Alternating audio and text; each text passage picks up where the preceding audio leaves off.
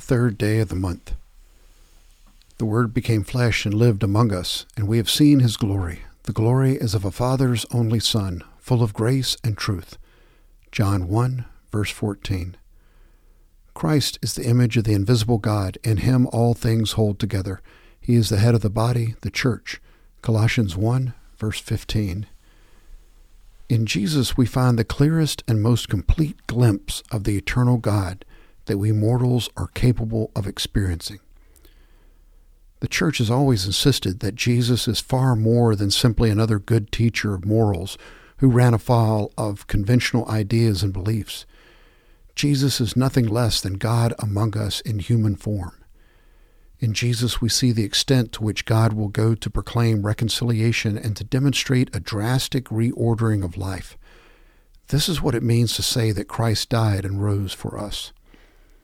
Consider your response to God's work in Christ Jesus. Suppose Jesus had never lived.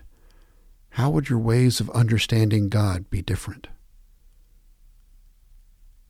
How would your motivation for doing good be different? To what extent does gratitude for the gift of Christ in our midst fill you with joy?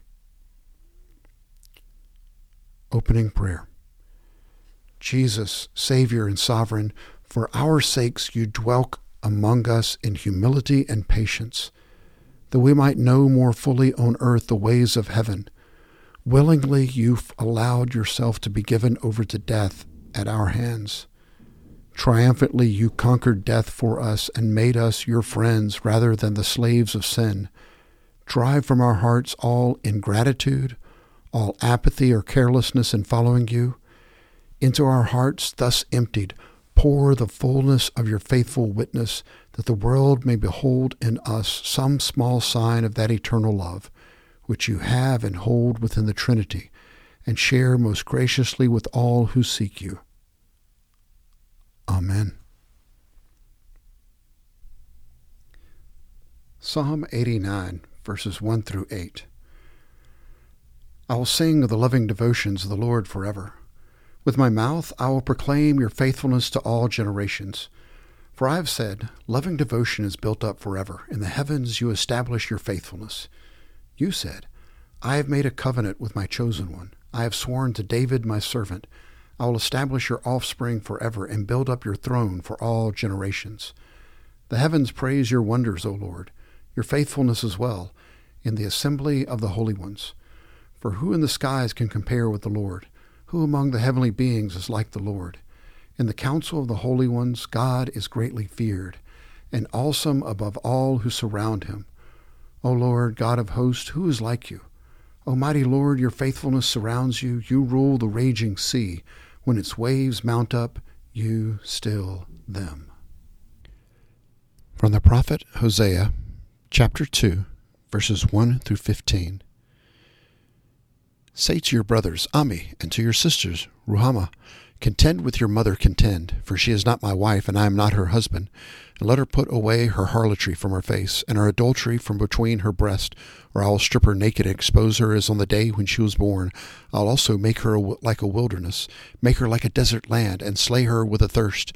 Also, I will have no compassion on her children, because they are children of harlotry, for their mother has played the harlot. She who conceived them has acted shamefully. For she said, I will go after my lovers, who give me my bread and my water, my wool and my flax, my oil and my drink. Therefore, behold, I'll hedge up her way with thorns, and I'll build a wall against her so that she cannot find her paths. She will pursue her lovers, but she will not overtake them, and she will seek them, but will not find them.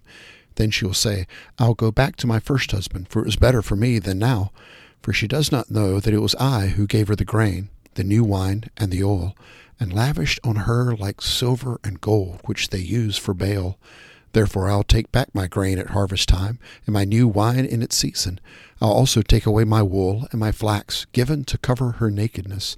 And then I will uncover her lewdness in the sight of her lovers, and no one will rescue her out of my hand. I'll also put an end to all her gaiety, her feast, her new moons, her Sabbaths, and all her festal assemblies. I'll destroy her vines and fig trees, of which she said, These are my wages, which my lovers have given me, and I'll make them a forest, and the beasts of the field will devour them. I'll punish her for the days of the Baals, when she used to offer sacrifices to them, and adorn herself with her earrings and jewelry, and follow her lovers, so that she forgot me, declares the Lord. Therefore, behold, I will lure her, bring her into the wilderness, and speak kindly to her. Then I will give her her vineyards from there, and the valley of Achor as a door of hope, and she will sing there as the days of her youth, as in the day when she came up from the land of Egypt. From the book of Acts, chapter 21, verses 1 through 14. When we had parted from them and set sail, we ran a straight course to Kos, and the next day to Rhodes, and from there to, from, to Patara and having found a ship crossing over to Phoenicia, we went aboard and set sail. When we came in sight of Cyprus, leaving it on the left, we kept sailing to Syria and landing at Tyre, for there the ship was to unload its cargo. After looking up the disciples, we stayed there seven days, and they kept telling Paul through the Spirit not to set foot in Jerusalem. When our days there were ended, we left and started on our journey, while they all, with wives and children, escorted us until we were out of the city. After kneeling down on the beach and praying, we said farewell to one another. Then we went on board the ship, and they returned home again. When we had finished the voyage from Tyre, we arrived at Ptolemais, and after greeting the brethren, we stayed with them for a day. On the next day we left and came to Caesarea, and entered the house of Philip the evangelist, who was one of the seven. We stayed with him. Now this man had four virgin daughters who were prophetesses. And as we were staying there for some days, a prophet named Agabus came down from Judea, and coming to us, he took Paul's belt and bound his own feet and hands and said, This is what the Holy Spirit says.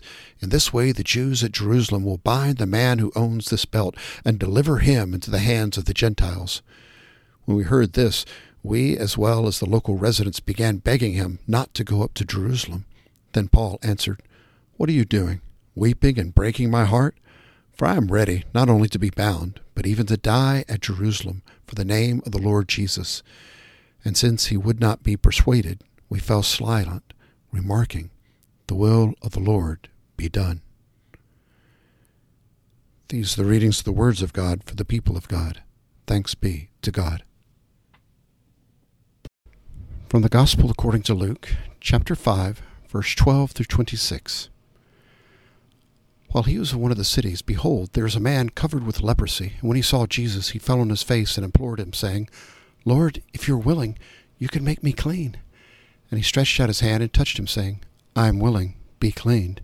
And immediately the leprosy left him, and he ordered him to tell no one, but go and show yourself to the priest and make an offering for your cleansing, just as Moses commanded, as a testimony to them.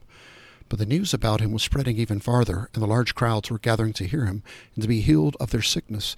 But Jesus himself would often slip away to the wilderness and pray.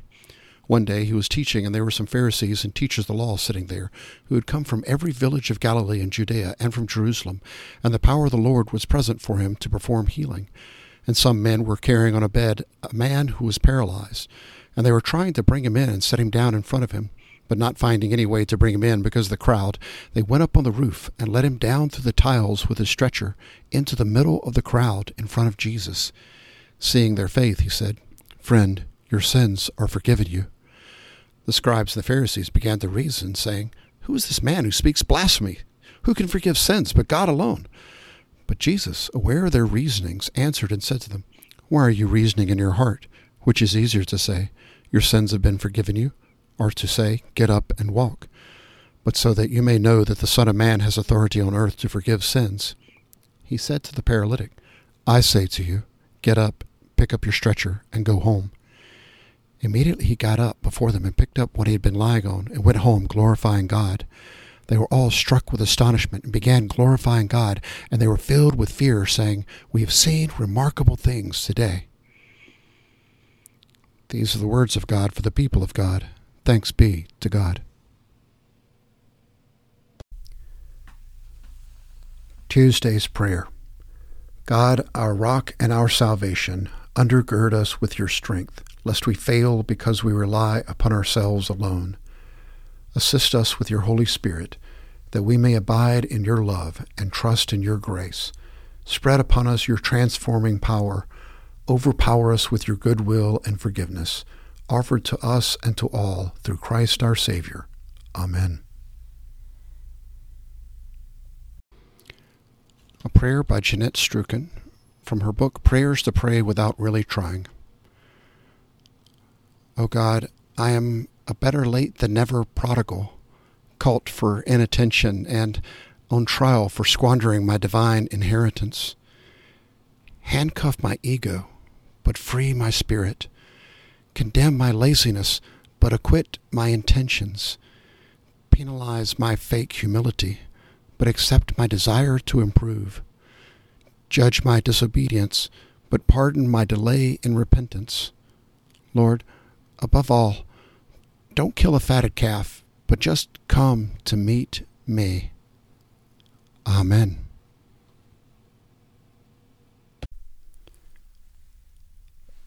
The Lord's Prayer, traditional text.